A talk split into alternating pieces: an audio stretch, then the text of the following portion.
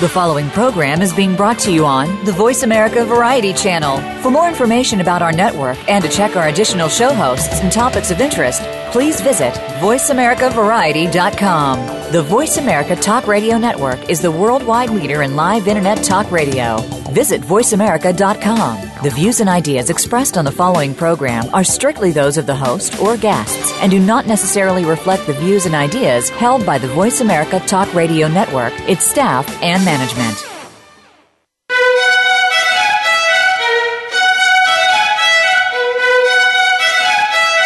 Welcome to Museum Life with Carol Bossert. Museums are important whether we work in them, for them, or simply love visiting them. Throughout history, people have collected things and put them on display to enjoy. But today's museums offer much more than rooms filled with stuff. They provide places to learn and share experiences with family and friends, as well as sanctuaries to unplug, rest, and refresh. On today's show, we'll discuss how museums can remain relevant and sustainable, reach out to new audiences, and remain attuned to cultural and technological trends. Now, here's your host, Carol Bossert. Welcome to the show today. This is Carol Bossert for Museum Life. Thank you for joining me on, uh, well, we are still digging out of the snow here on the uh, East Coast. And uh, right as we were getting ready, uh, we had another little snow squall. So happy winter to all. Uh, I have a great uh, show for you today. And for listeners who listen every week, you will catch me in a small error.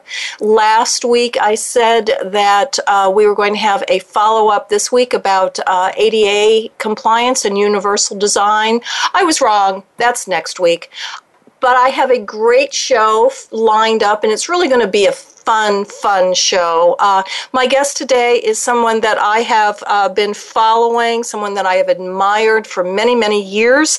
Uh, Gary uh, Vikan is the former director of the Walters Art uh, Museum in Baltimore, Maryland, and along with uh, many, many other uh, areas of research and interest, he has recently um, written his memoir that will be published very soon. I know that he'll give us the details of how we can get this great book book. And I know that after you've heard uh, some of the discussion today, you will want to put this on an early order. Uh, I was able to, Gary shared with me um, just a, a, brief chapter, and it's, it's a great read and a lot of fun. So, Gary, uh, welcome to the show today.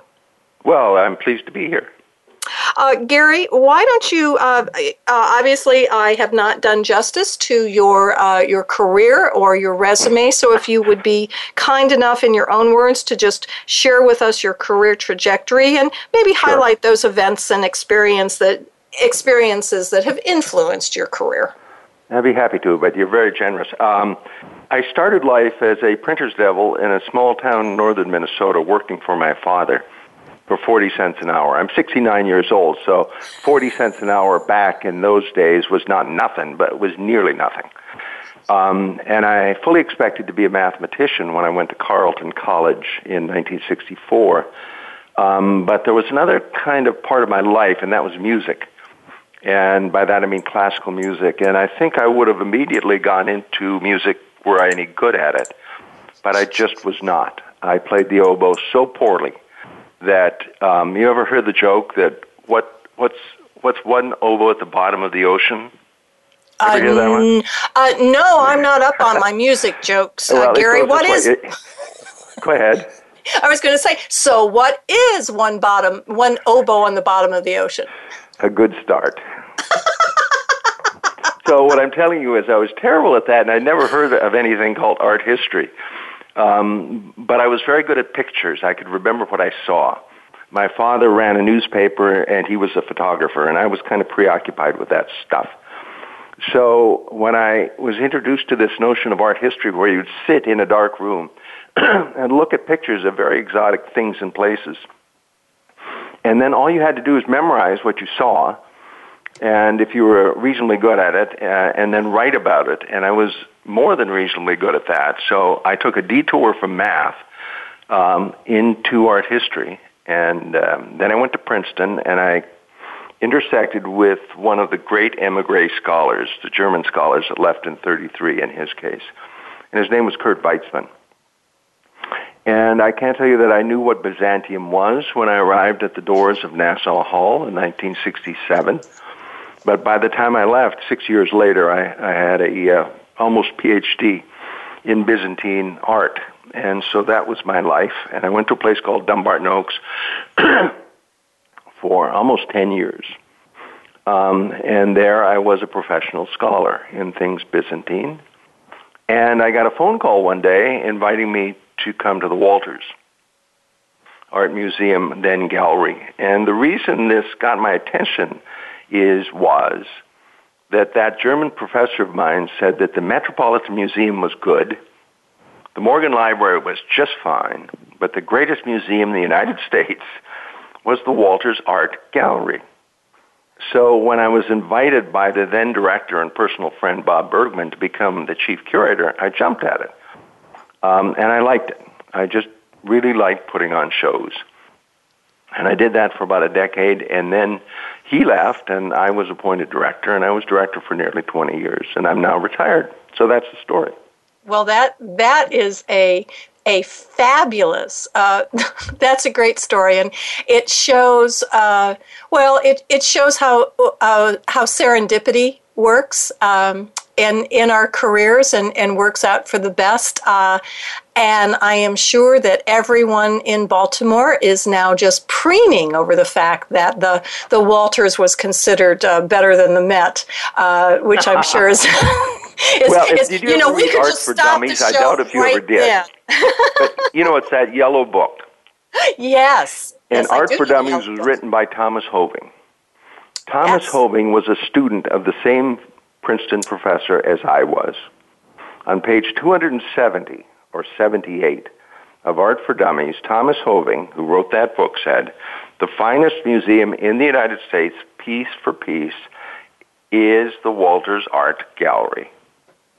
And so he and I sort of lapped the same Kool Aid at the same trough uh, there in Princeton. He about 10 or 15, 15 years earlier than me. But um, yeah, the impact of that one man on both of us uh, was amazing. Wow, that's that's that's fabulous. You you know, and it and it is true, Gary. You you became uh, you know you came you came of age, uh, so to speak, at uh, I mean we, you and I are, are contemporaries. I, I am not retired, uh, but uh, I, can, I recommend it. well, I'm working on it. Uh, oh, anyway, uh, we. Um, we are we are contemporaries in the uh, in the museum world, and you you came up uh, at at a, I think a fabulous, fascinating time. Uh, even though my area of expertise is science, I was at the Newark Museum under the venerable Sam Miller, uh, mm-hmm. who was you know uh, just the to me the quintessential uh, art museum director, and I, I think it really was a raucous and great time. You've already mentioned you know Bob Bergman and uh, Hoving, uh, there they you must have had some really pretty fine parties. Oh yes, we did. No, I was it was a very lucky time. Um, and I think much of the grist of my memoir has to do with two events that were kind of world defined, but trickled down into the museum world, and certainly the museum world as I experienced it. And one was the invasion of Cyprus uh, by Turkey in 74, which just created a glut on the market of Byzantine art. And I intersected with that. It was stolen. And uh, so the title of my memoir, Sacred and Stolen, comes from that. The other thing that, that had a huge impact on how I experienced museum life was the fall of the Soviet Union. And the reason for that was pretty simple. Uh, the Walters is fairly small. It's one tenth the size in budget and staff of the Metropolitan Museum of Art in New York. Uh, so for us to make our mark, we chose to enter areas that other people were not entering for our exhibitions. Now, what did that mean practically? We did two shows from Russia, one of which was conceived before the collapse of the Soviet Union and realized after the collapse of the Soviet Union. So it really bridged the two the two eras. We did a show from Poland. We did one from Ukraine, which is what you read of my memoir, uh, and one from Ethiopia. And that accounts for a chapter in the memoir as well. But because we were kind of in arenas that other people didn't enter, and in some cases didn't want to enter, um, there was a kind of rough and ready and, and wildness about it that uh, that made it very exciting, and that uh, and that is some of the substance of my memoir. Oh, that's that's great, and so that that actually does lead into uh, my next question, and you've partially answered it of why why the memoir. I mean, you know, many museum directors, particularly art museum directors, I think they're sort of like a club, just like presidents. You know, you all get together true, and you ma'am. and you and you have you sort of and and I'm not making fun of it. I think anyone who uh, it's true of all of us. If we are in a certain type of career, we tend to gravitate to those people. I mean, they become our friends, uh, but also, you know, we can speak a shorthand uh, to people who have been in situations that we've we've been in, uh, and so I see that with with art museum directors. And there aren't a lot of you who were out there writing your memoirs. So why why you and why now? Well, um, I think part of it is that I come from a place more than 100 miles north of Lake Wobegon, which means to say I have storytelling in my DNA. I see. and also, um, being a Midwestern person, and you cannot, you can take a person out of Minnesota, but you can't take Minnesota out of a person. And we tend to be, we tend to see life with a sense of irony and with a sense of simplicity, if those two are reconcilable. And so, um, and we like to tell the truth as we see it. So if you add all of those together, there's an inclination to tell it, to to write a memoir, and to be candid. So the stories I tell are not the the kind that get in the newspaper, the kind that don't get in the newspaper. It's all back of house stuff uh, the backstories behind the headlines, and uh, I think they'll come as a as quite a surprise to a lot of people. Yes. Uh, oh, I think so. I think it's a it's a fabulous read. Um, uh, just from the the one chapter you shared with me. And before we get into, uh, I, I, want you to share a couple of those stories. Uh, uh, you know, little teasers, if you will. But before we do.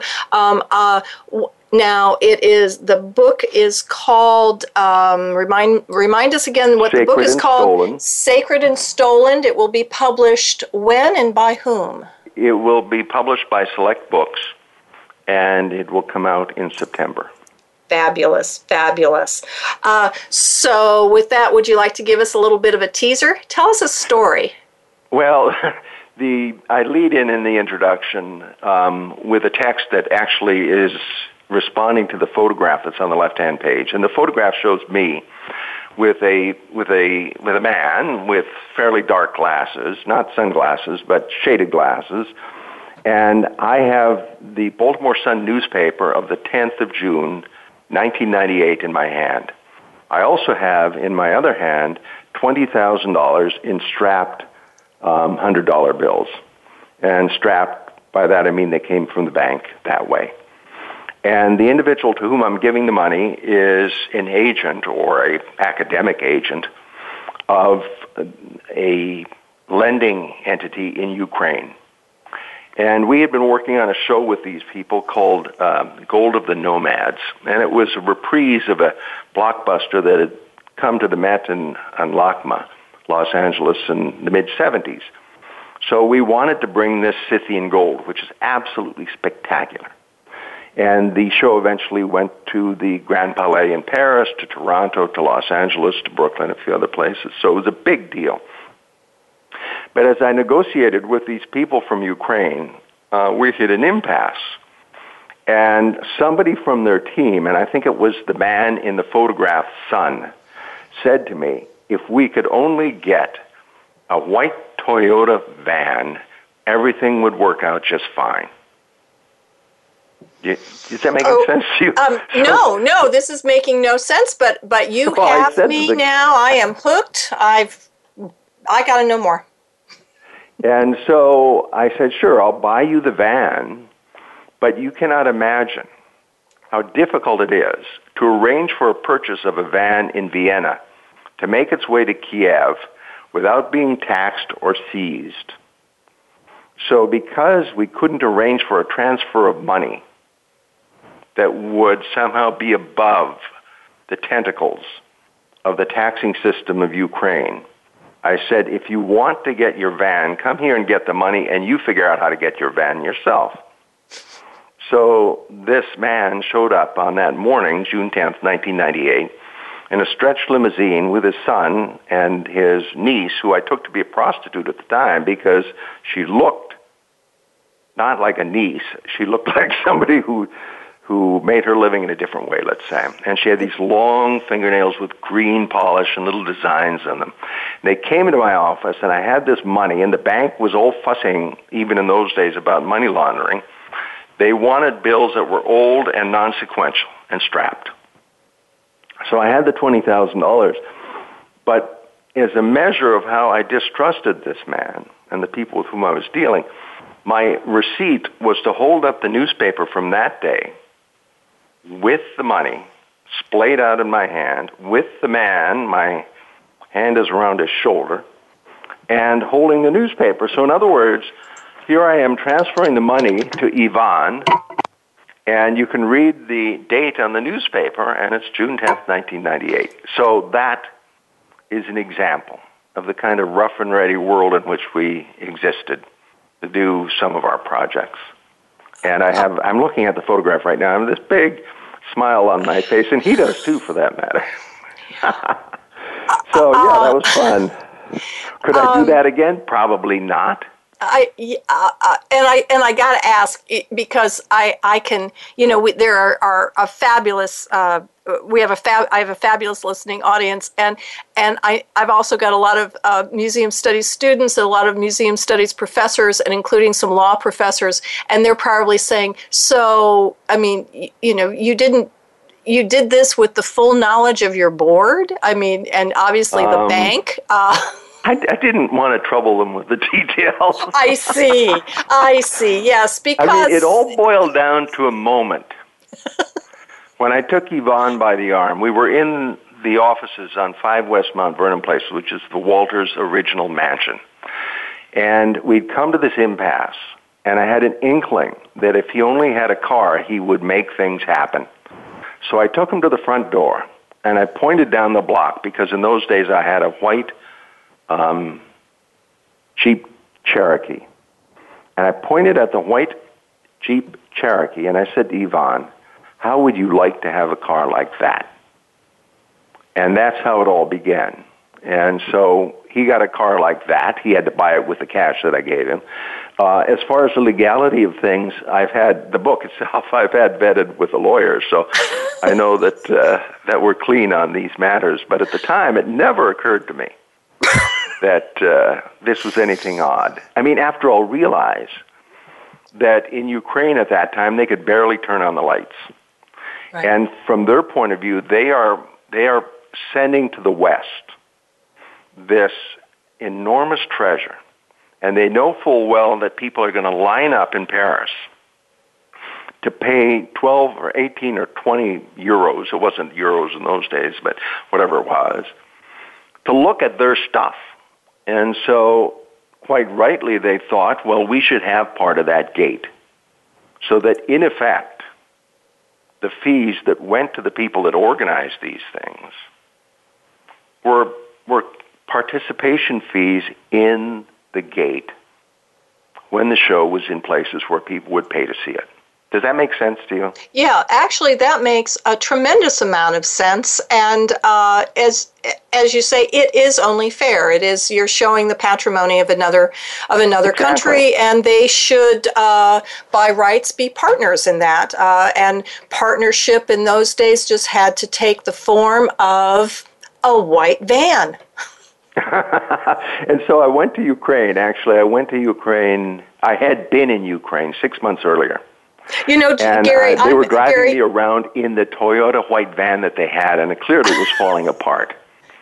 So I have a photograph of me pointing at the van with this smile on my face because I knew that was what I was going to replace. Oh, that's that's fabulous, Gary. I'm going to stop you right there. I know that there there are more stories, and, and we're actually going to get into some other very serious matters as well. You've you've mentioned uh, you know the uh, art that uh, came from the invasion of Syria, and that of course also relates to some things that are going on today in Iraq and Afghanistan. Uh, but we are but so stay tuned, and uh, we're going to take a short break, and when we get back, more uh, with very Gary Vikan and the wild west days of being an art museum director. So stay tuned.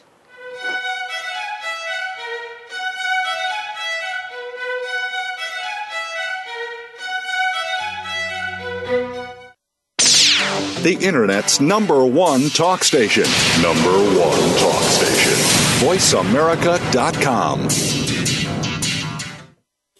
Carol Bossert established CB Services LLC because she believes in the societal value of museums.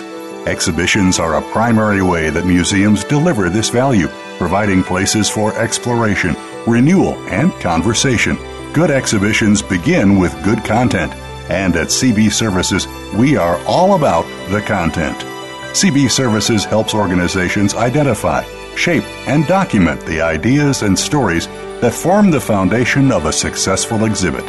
We provide tools that help our clients make good decisions throughout the exhibition development process and get the most out of collaborations with architects and exhibit designers. CB Services offers half day and day long workshops to get staff, boards, and communities ready for an exhibition project. Call today to schedule a workshop CB Services also offers a one hour free consultation to organizations no matter where they are in the exhibition development process. Visit carolbossertservices.com. Reach out to Carol through Twitter or LinkedIn or call her directly at 240 432 7712. Stimulating talk it gets those synapses in the brain firing really fast. All the time. The number one internet talk station where your opinion counts. VoiceAmerica.com.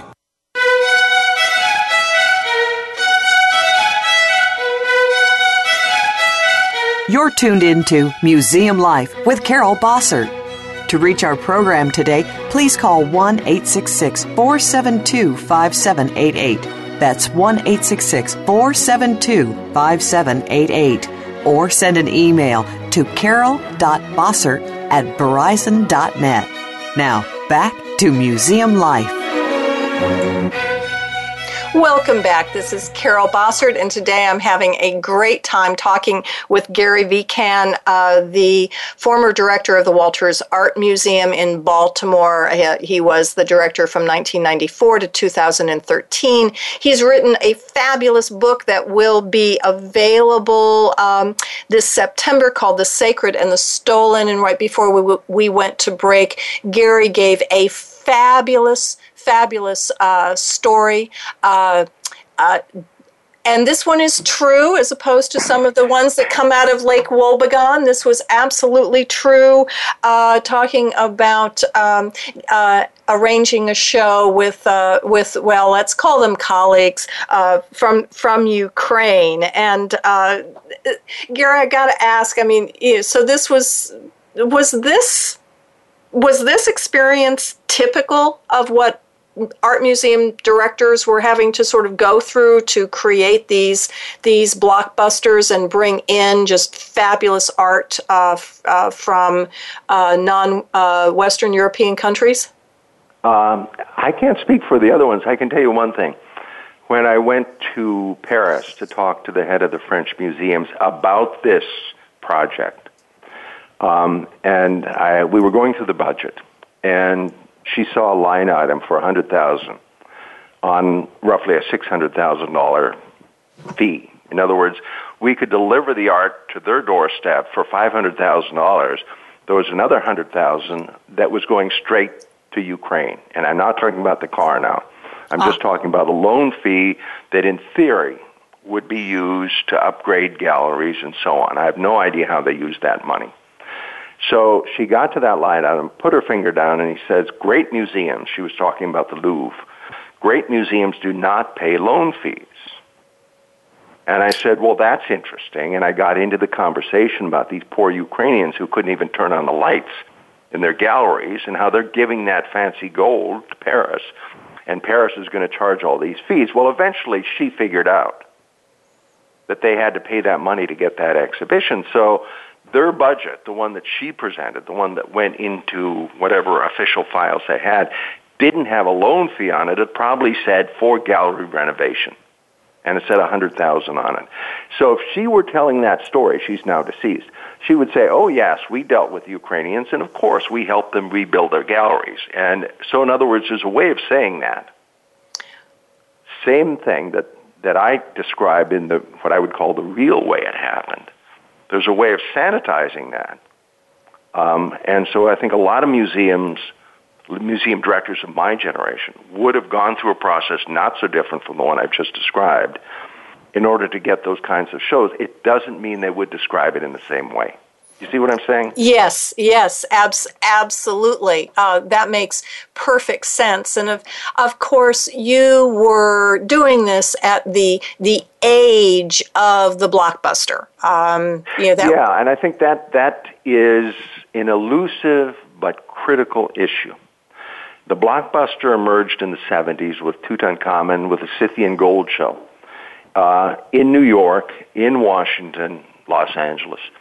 And it was sort of like an earthquake, and the ripples from that 70s phenomenon eventually touched every town in this country that has an art museum. And the most interesting one of them was Memphis, Tennessee in the late 80s, they invented something called the Wonder Series. And so the city of Memphis put $6 million into working capital. And they hired the best curators, the best designers, the best international negotiators. And they would deal with top government officials in Spain or in, in um, Egypt or in France. And they would do shows in Memphis in the Civic Center that would draw four and five hundred thousand people that would cost three and four million dollars. So in other words, this was at a scale the Met didn't even touch. And this lasted from the late 80s to probably 15 years ago. So maybe it had a 15 or 20 year time horizon. And that's over. It just doesn't it just doesn't happen anymore. Right, and I, I think I think that's very very interesting. Um, as you say, on a number of levels. One, uh, it it doesn't it just doesn't happen. There there was certainly a, a period in the um, in the 90s and even in the aughts where there was uh, several of my colleagues were doing research on the true cost of a blockbuster for an mm-hmm. institution. You know, all of those uh, overtime costs and wear and tears right. to the gallery, and and and the fact that over time that it wasn't really um, uh, resulting in increased uh, revenues. Uh, you know, membership would blip, but then right. it would, you know, that then uh, I mean, after all, we're fickle. We are we are human beings, and human beings are fickle, and and so you know, you give us a great show, and then the next day we say, so what else do you got for us? Exactly. And if you know, if there isn't anything, we say, well, maybe we'll we'll go do something else. But the uh, so I guess that leads me, and it you know it, the we've already said some things, so so perhaps the question, you know, the answer is is uh, obvious. So what? Uh, you know, you were saying at the break, um, you know, you you're happy that you've you've retired. You had a great career, and and you're uh, you know in, entitled to be doing other things, which you are. But you also said it got to not be so fun. Um, so can you just share a little bit of you know from well, your perspective about yeah. I mean how things shifted at that time? I guess that that kind of the increasing oversight on the one hand, um, tighter money on the, how many hands can you have, uh, but on the third hand, uh, that it, there was just less excitement in individual communities. I remember I just gotten a cell phone and I was selling, quote unquote, selling the Scythian Gold Show, which would have been probably about nine. I was selling it before I secured it, so it would have been late late 97. And I remember standing on Charles Street, on the edge of Charles Street, talking to the then director of LACMA. And it took no more than five minutes to settle a $400,000 deal. Um, that just doesn't happen anymore. There isn't the demand on one hand, and that just means that audience tastes have shifted. It's come and gone. Um, certainly in pre-modern art has come and gone.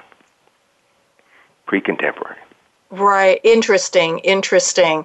Uh, but you know, I it it also seems that at least in you know so we've been through uh, you know several sort of ups and downs. I mean in your career and certainly in mine we've we have you know the 2008 uh, great recession was clearly a serious uh, vacuum of of uh, money. And when money gets tight you know philanthropy is is one of the first areas to feel it. But you know there were others. I mean 91 was not such a perky time uh, as i remember when i was in newark um, it, but it seems to me that it, it's not just the money and it's not just the you know shift in blockbuster, but there seems to be a shift in the way museums are relating to their communities and uh, maybe yeah. communities expecting them you know so it's not right. just we're going to the the museum to see the big show and we're going to right. the big show maybe because we like the art and maybe it's because like you know when you go out to wyoming and you you go to uh, yellowstone you better see old faithful whether you want to or not because when right. you come home to minnesota they're going to say did you see old faithful that's true and you can lie to them but it won't work so yeah, Old Faithful and the Mona Lisa are sort of the same thing in that respect. Um, but to respond to or build on your point about shifting sensibilities, uh, I think the texture of engagement now is so much a give and take, a kind of shared ownership between what the museum is up to and what the community expects. And um, I, you spoke earlier about the emerging generation of new leadership. Uh, I think it's a very different generation from my own, and I think it's very exciting.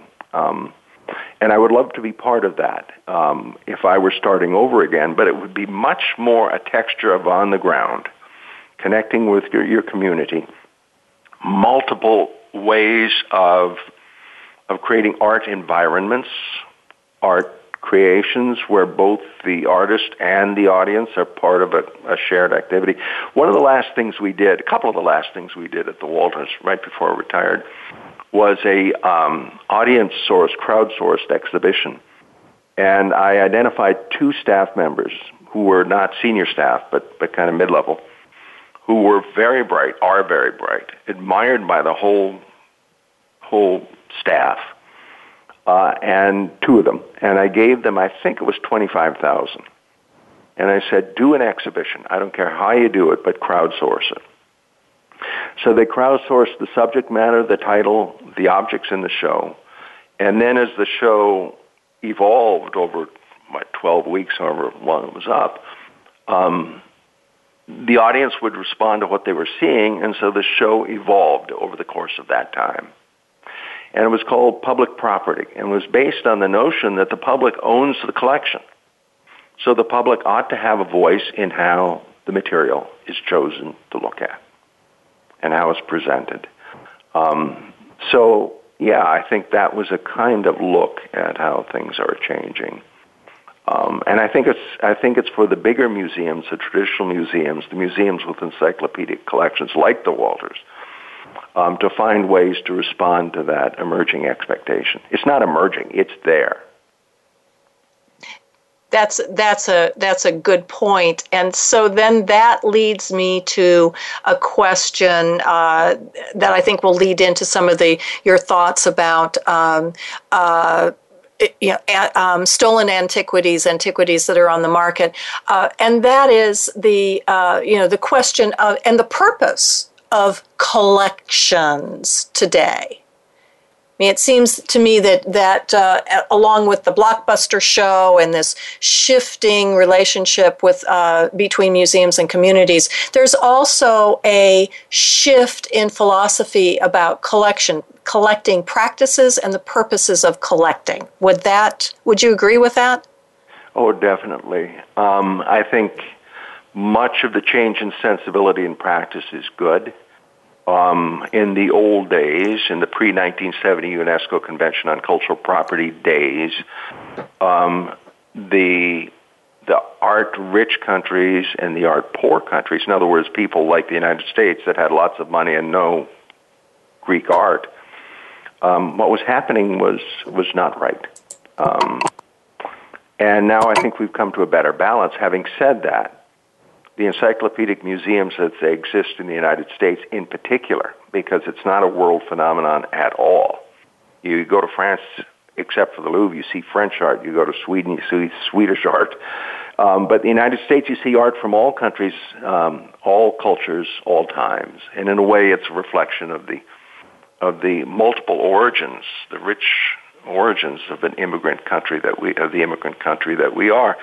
But I think uh, I think we're much better now at being respectful of the art source countries. Having said that, um, the role that museums play in preserving the cultural patrimony of the world, because the cradle of civilization, after all, is our cradle. It is not owned by Iraq, Iran, or Syria. It's something that we all care about. So the role of museums worldwide, in the United States in particular, in preserving cultural artifacts, which are disappearing physically now in a way that that is quite unusual, I think is should be celebrated. Um, so I think we're we're looking for a new balance, um, and we're not there yet uh, in how art should move across borders. That's that's interesting. Um, and and I but I would think that also is uh, is provocative and because at the same time uh, we are having you know we are it's in the news newspaper all the time. I mean ISIS is is also uh, uh terrorizing um, our as you say um, shared human patrimony. I mean destroying you know, beautiful uh, and rare uh, temples and achievements, human achievements. And this is occurring also within the context of uh, re, uh, repatriation of, of artifacts uh, um, into back into Egypt, uh, back into uh, uh, Native American cultures. what it seems as if there's a bit of a fine line here. yeah, it's a difficult it's a difficult navigation. I'm a strong advocate for safe harbor at this moment in relationship to antiquities from Syria and Iraq. And by that I mean let objects come into the United States not that are tied to ISIS. And by the way, um, the relative role of ISIS in the movement of antiquities, despite what you read in the newspapers, is tiny.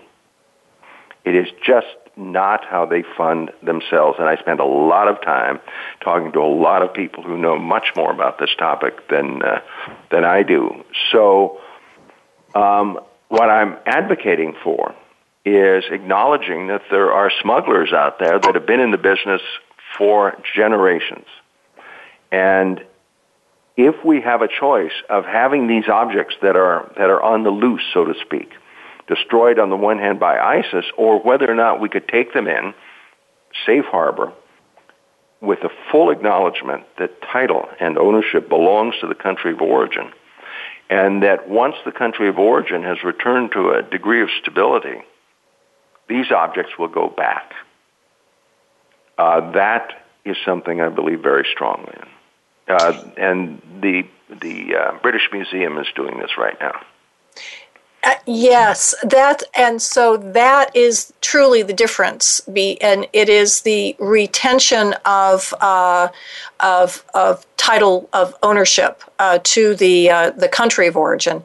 Um, exactly. As a and so that's what makes it different than say the case uh, that was in the paper. There are many, but one that is coming to mind of the uh, Elgin marbles and the the request by Egypt to return those by Greece. By Greece. Okay, Egypt, Greece, you know, all right. So, you know, I'm not quite sure where Byzantium is either, but if you want to know about DNA and cells, I'm your girl. okay. No, I mean, I, the, the, the Elgin marbles is an interesting case, and I've long advocated for the return to Greece. Uh, and for one simple reason that monument is transcendent. The Parthenon is without parallel in antiquity and, and in world history and Western culture. And to have its pieces in two different places is crazy. If you've ever been to the Parthenon Museum in Athens, it's spectacular beyond belief. And you ramp up to the top level and you look out the window and you see the Parthenon itself. You turn around and you look at the frieze of the Parthenon, the pieces that are still in Greece, and plaster copies of the ones that are in London. And you say to yourself, this creature has been dissected. It mm. must be put back together again. It's not an issue of Greece as we understand Greece right now. It's not an issue of England. It's an issue of world patrimony.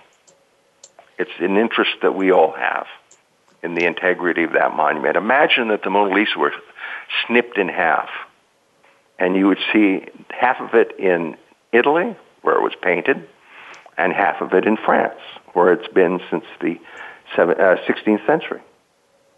You would say to yourself, that's crazy. Let's make this whole again. Right. So it's a complex and subtle world, but uh, but one that deserves careful thought. And I well think said. at the end of the day, um, I think acknowledging that world patrimony is something in which we all have an interest.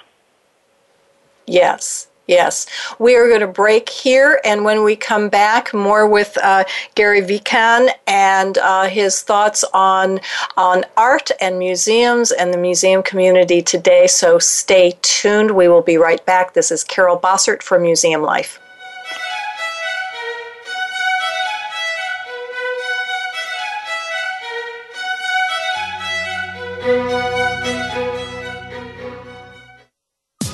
Streaming live.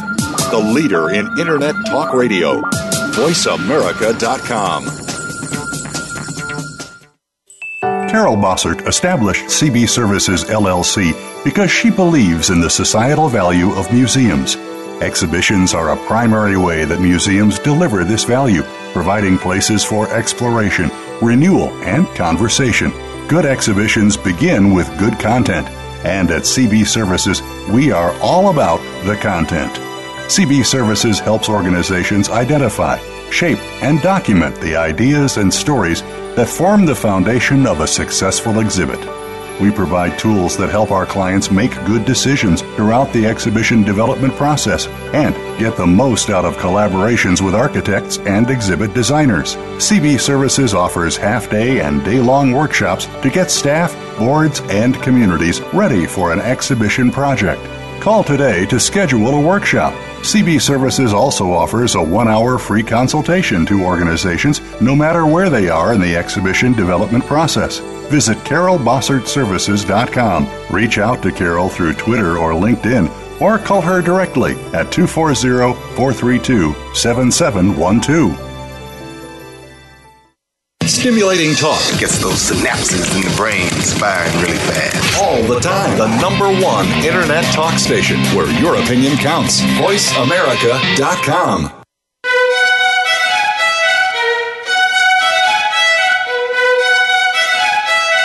You're tuned into Museum Life with Carol Bossert. To reach our program today, please call 1 866 472 5788 that's 1 472 5788. Or send an email to carol.bossert at verizon.net. Now, back to museum life. Welcome back. I am here. This is the final segment of our show today, and I'm here with uh, Gary Vikan, uh, the former director of the uh, uh Walters Art Museum in Baltimore, Maryland. And uh, I know you all now have marked on your calendar this September. Uh, you know, look at all of your book sources. You are going to want to get a copy of The Sacred and Stolen. Sacred and Stolen is Gary's memoir about being an art museum in the Wild West days, uh, and it is fabulous. But I think more importantly, it also uh, raises some very important questions about the uh, the art museum world today, uh, the world in which we live, and the importance of art and shared world patrimony. And so, Gary, in this final segment, uh, you have also been very involved in an area called neuroaesthetics. Right. Uh, and that actually is where I first um, uh, uh, was learning of your work. It's uh, I find this particularly interesting um, and important. Could you share with us what that is? And I know you also gave a recent uh, talk about uh, the subject. Uh, neuroaesthetics is the study of the aesthetic experience and the process of creativity um, as it is a function of of the brain. Um, so it's neuroscientists who have kind of wandered in the land of uh, of aesthetics and art and speculated on what happens during the creative process, what happens during the aesthetic experience, um, what happens uh, when uh, when somebody improvises, a musician. Um, and it's just beginning. It's it's just the beginning field. But when I was an undergraduate in college, I was very taken with aesthetics uh, because I thought, well, I knew that art had tremendous power, and I wondered where that power came from. Um, so when I when I became acquainted about ten or twelve years ago with this emerging field of neuroaesthetics, um, I started to pay attention, and by good luck, there were a couple people at Hopkins here in town who were doing some very exciting things, one of which uh, is named Ed Connor at the uh, Mind Brain Institute at, the Homewood campus. And he was working with monkeys and putting little wires on the neurons in their brains and showing them pictures of Henry Moore sculpture. And what he was discovering was that these little neurons would fire at specific aspects of the shape of the sculpture. And if you think for a second what the implications are of this, um, you may know Clive Bell, who was one of the uh, Bloomsbury group um, about 1920, came up with this notion of significant form, and that was the idea that there are some shapes that artists discover that have the ability to tap into your your own aesthetic sensibility and essentially trip a wire that creates an aesthetic experience. Um, and that idea just hung there uh, between roughly 1920 and 10 years ago because anybody could say, well, look, who gets to decide? How do we know this? You just say that. How is it verifiable? So when I discovered that Ed Connor uh, was testing monkeys' neurons for their own likings of shapes of Henry Moore's, I said, well, is there any way that we could kind of extend this into the art museum? And as it turned out, he was about to use human subjects. Now realize you don't put wires into heads of undergraduates at Hopkins. What you do is have them sit in front of screens. It's, it's not very, very hard to do this. And the screens will show them in three three dimensional um, images of distorted shapes of works of art. And he, he chose not Henry Moore in this case, but Hans Arp, this blob sculptor um, who is very familiar to most people. And he chose him because there are no holes in the middle, so it's simplified life. And he would he would distort them into 25 different shapes, some which were more pointy than the original, some which were more blobby. And so the students would look at these 25 shapes, and all they had to say was the one they liked the best and the one they liked the least. And I said, well, let's do this at the Walters also. So we did blow ups uh, and people put on these funny little 1950s uh, 3D glasses and looked at these these photo blow-ups, each of which had 25 shapes, one of which was the original Jean Arp, and the other 24 were distortions that were done um, according to a pattern. So, in other words, they were done in a very kind of predictable scientific way. And sure enough, people's preferences in the art museum, people's preferences, student preferences in the lab, monkey preferences all converged. And so he took the students who'd worked in the lab and put them in the fMRI, and the fMRI just measures where where um, blood flows in the brain um, as something's happening. And he showed these same students the shape they liked the best from the test in the lab, and sure enough, their their brains got all excited, and the one they liked the least, and their brains got unexcited. So this may sound kind of naive and and simplistic, but in fact, what this boils down to is that our brains are hardwired to like certain shapes. And so the implication of this is that the artist, the Jean Arps, the Henry Moores, and the Michelangelos of the world, are kind of in the business of probing material through their through the skill as an artist that that trip that aesthetic sensibility that's already wired into our heads. And that significant form. And so that makes of the artist an intuitive neuroscientist. And so this is sort of just the beginning of understanding how the art experience works in the brain. Uh, and it's a whole new field, and the conversation uses pieces as early as Plato and Aristotle, who posed many of these questions, Kant, and Clive Bell. But now we have a whole new tool to look at what happens when we see a great work of art. And I find it very exciting. That is, that's fabulous. And I, I, I, I too am excited. I did not realize, I, I, I read some of the studies with, with human subjects, and I, I had some questions about the methodologies and whether they were pre, you know, humans perhaps are preconditioned uh, from birth to, to uh, be told that certain uh, certain shapes are more pleasing or whatever. But you know, probably those monkeys didn't go to Princeton's uh, art school, so I would say that that is uh, that uh, correlation is is quite fascinating and clearly fits in with the um, the thinking um, and and uh, focus on creativity uh, in creativity in your life, creativity in the workplace, creativity. I mean, you want to have a, a, post read on LinkedIn, just put the word creativity in the post and you'll get, you know, a thousand likes. Uh, it it seems then just as an extension that this is an area well it's an area of scientific research and it, fascinating in and of itself but it is also an area where museums and art museums in particular can uh, uh, declare their value to society. Well yes in a way and i think i think i'm i hope i'm not reading things into what you just said but I think to the degree we understand what the aesthetic experience is and its and its value, its its enriching value, what it does for us. Um, and you know, in a way, we can say you go to the museum to learn something.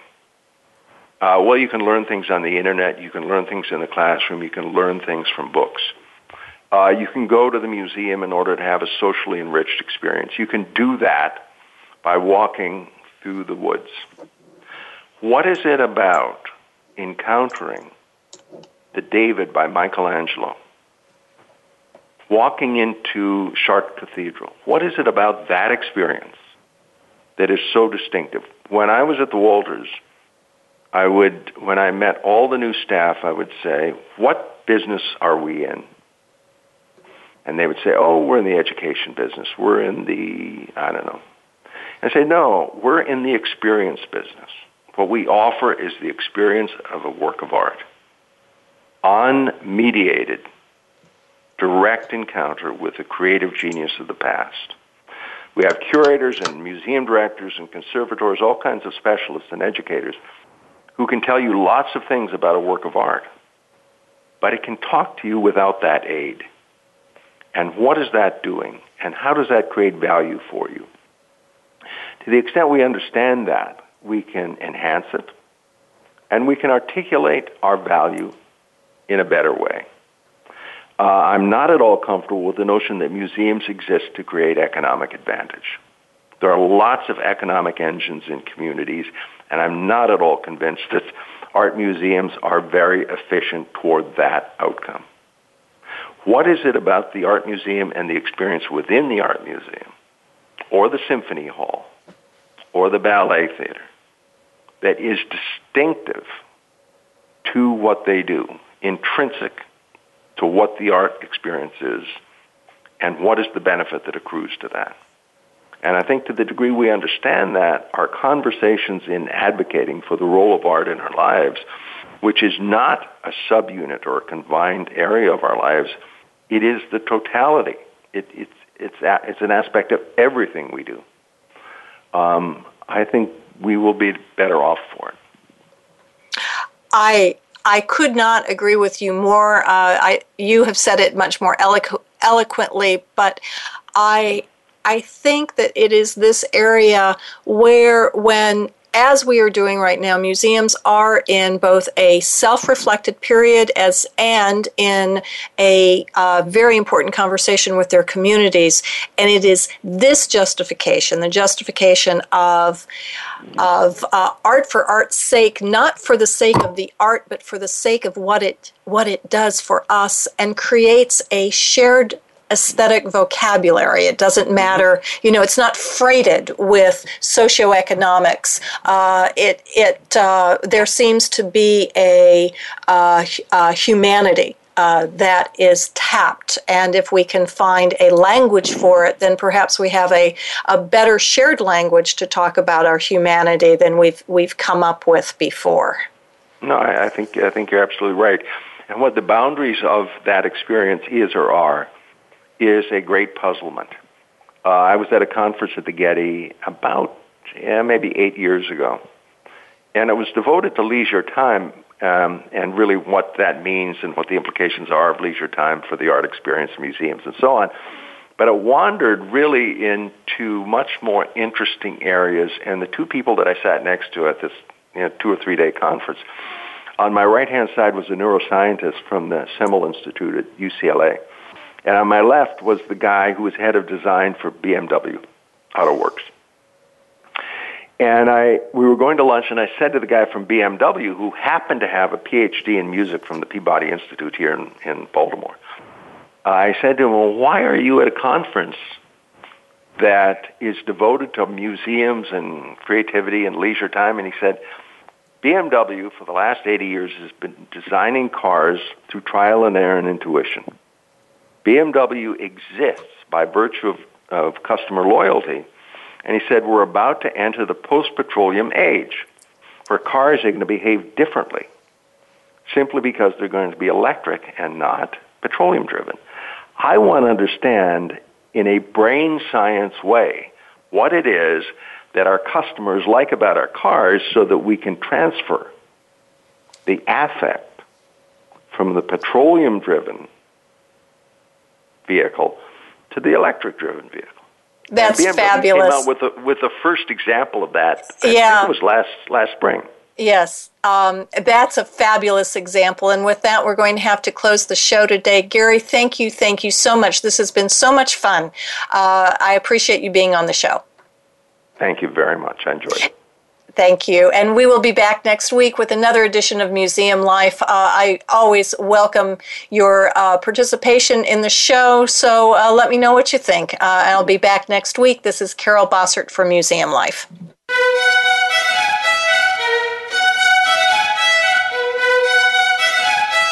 Thank you for tuning in this week to Museum Life. Please join your host, Carol Bossert, again next Friday at 10 a.m. Eastern Time, 7 a.m. Pacific Time on the Voice America Variety Channel. What museum issue is on your mind? Tell Carol at carol.bossert at verizon.net.